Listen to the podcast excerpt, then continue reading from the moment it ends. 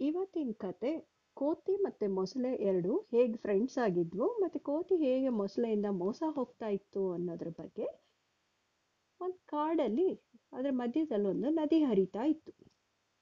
ಆ ನದಿ ಅಕ್ಕಪಕ್ಕ ಹಣ್ಣಿನ ಮರಗಳಿದ್ವು. ಒಂದು ಮಾವಿನ ಹಣ್ಣಿನ ಮರದ ಮೇಲೆ ಕೋತಿ ಬಂದು ಯಾವಾಗಲೂ ಕುತ್ಕೊಳ್ತಾ ಇತ್ತು. ಬಂದ್ಬಿಟ್ಟು ಕೂತ್ಕೊಂಡು ಮಾವಿನ ಹಣ್ಣು ತಿಂತಾ ಇತ್ತು. ಒಂದಿನ ಒಂದು ಮೊಸಳೆ ನದಿ ದಡಕ್ಕೆ ಬಂತು ಅದು ಕೋತಿನ ಕೇಳ್ತು.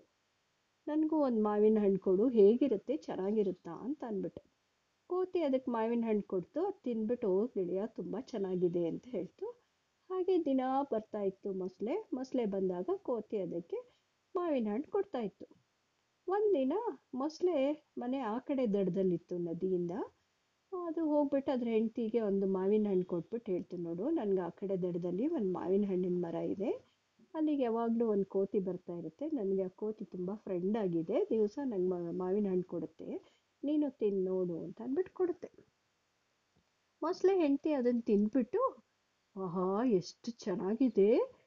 ಇದೇ ಎಷ್ಟು ಚೆನ್ನಾಗಿರ್ಬೇಕಾದ್ರೆ ಇದನ್ನು ತಿಂತಾ ಇರೋ ಕೋತಿ ಹಾರ್ಟ್ ಎಷ್ಟು ಚೆನ್ನಾಗಿರ್ಬೋದು. ನಾನು ಕೋತಿ ಹೃದಯ ತಿನ್ನಬೇಕು ಅಂತ ಆಸೆ ಆಗ್ತಾ ಇದೆ. ನೀನೊಂದು ಕೆಲಸ ಮಾಡು. ನಾಳೆ ಆ ಕೋತಿನ ನಮ್ಮ ಮನೆಗೆ ಊಟಕ್ಕೆ ಕರ್ಕೊಂಡು ಬಾ.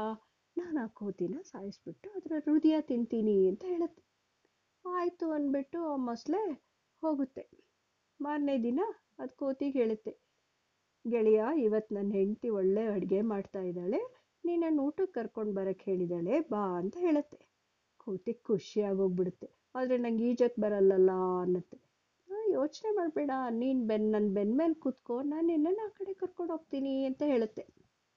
ಸರಿ ಅಂತ ಅಂದ್ಬಿಟ್ಟು ಕೋತಿ ಮೊಸಳೆ ಬೆನ್ನಿನ ಮೇಲೆ ಕೂತ್ಕೊಳ್ಳುತ್ತೆ ಕೂತ್ಕೊಂಡು ಹೋಗ್ತಾ ಇರುತ್ತೆ. ಆವಾಗ ಅರ್ಧ ದಾರಿಗೆ ಹೋಗೋ ಅಷ್ಟರಲ್ಲಿ ಮೊಸಳೆಗೆ ಬೇಜಾರಾಗ್ಬಿಡುತ್ತೆ. ಛೇ, ನಾನು ನನ್ನ ಫ್ರೆಂಡ್ಗೆ ಮೋಸ ಮಾಡಿ ಕರ್ಕೊಂಡು ಹೋಗ್ತಾ ಇದ್ದೀನಲ್ಲ, ಅದಕ್ಕೆ ನಿಜ ಹೇಳಿಬಿಡ್ಬೇಕು ಅಂದ್ಬಿಟ್ಟು, ಗೆಳೆಯ, ನಾನು ಇನ್ನೇನು ಕರ್ಕೊಂಡು ಹೋಗ್ತಾ ಇರೋದು ಊಟಕ್ಕಲ್ಲ ನನ್ನ ಹೆಂಡತಿ ನಿನಗೆ ನಿನ್ನ ಹೃದಯ ತಿನ್ಬೇಕಂತೆ, ಅದಕ್ಕೆ ಕರ್ಕೊಂಡು ಹೋಗ್ತಾ ಇದ್ದೀನಿ, ಬೇಜಾರು ಮಾಡ್ಕೋಬೇಡ ಅಂತ ಹೇಳುತ್ತೆ. ಕೋತಿಗೆ ತುಂಬ ಶಾಕ್ ಆಗೋಗ್ಬಿಡುತ್ತೆ.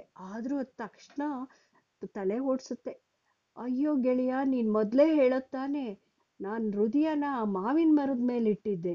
ನಡಿ ನಡಿ, ವಾಪಸ್ ಹೋಗೋಣ ಹೃದಯ ತಗೊಂಡು ಬರ್ತೀನಿ ಅಂತ ಹೇಳುತ್ತೆ. ಸರಿ ಅಂತ ಅಂದ್ಬಿಟ್ಟು ಮೊಸಳೆ ವಾಪಸ್ ಈಜುತ್ತೆ. ದಡಕ್ಕೆ ಬರ್ತವೆ. ಕೋತಿ ತಕ್ಷಣ ಚಂಗ್ ಅಂತ ಮರದ ಮೇಲೆ ಹೋಗಿ ಕುತ್ಕೊಂಡ್ಬಿಡುತ್ತೆ. ಅಲ್ಲಿಂದ ಹೇಳುತ್ತೆ, ಮೊಸಳೆ ಗೆಳೆಯ, ನೀನು ಈ ಥರ ಮೋಸಗಾರ ಅಂತ ಗೊತ್ತಿರಲಿಲ್ಲ ನನಗೆ.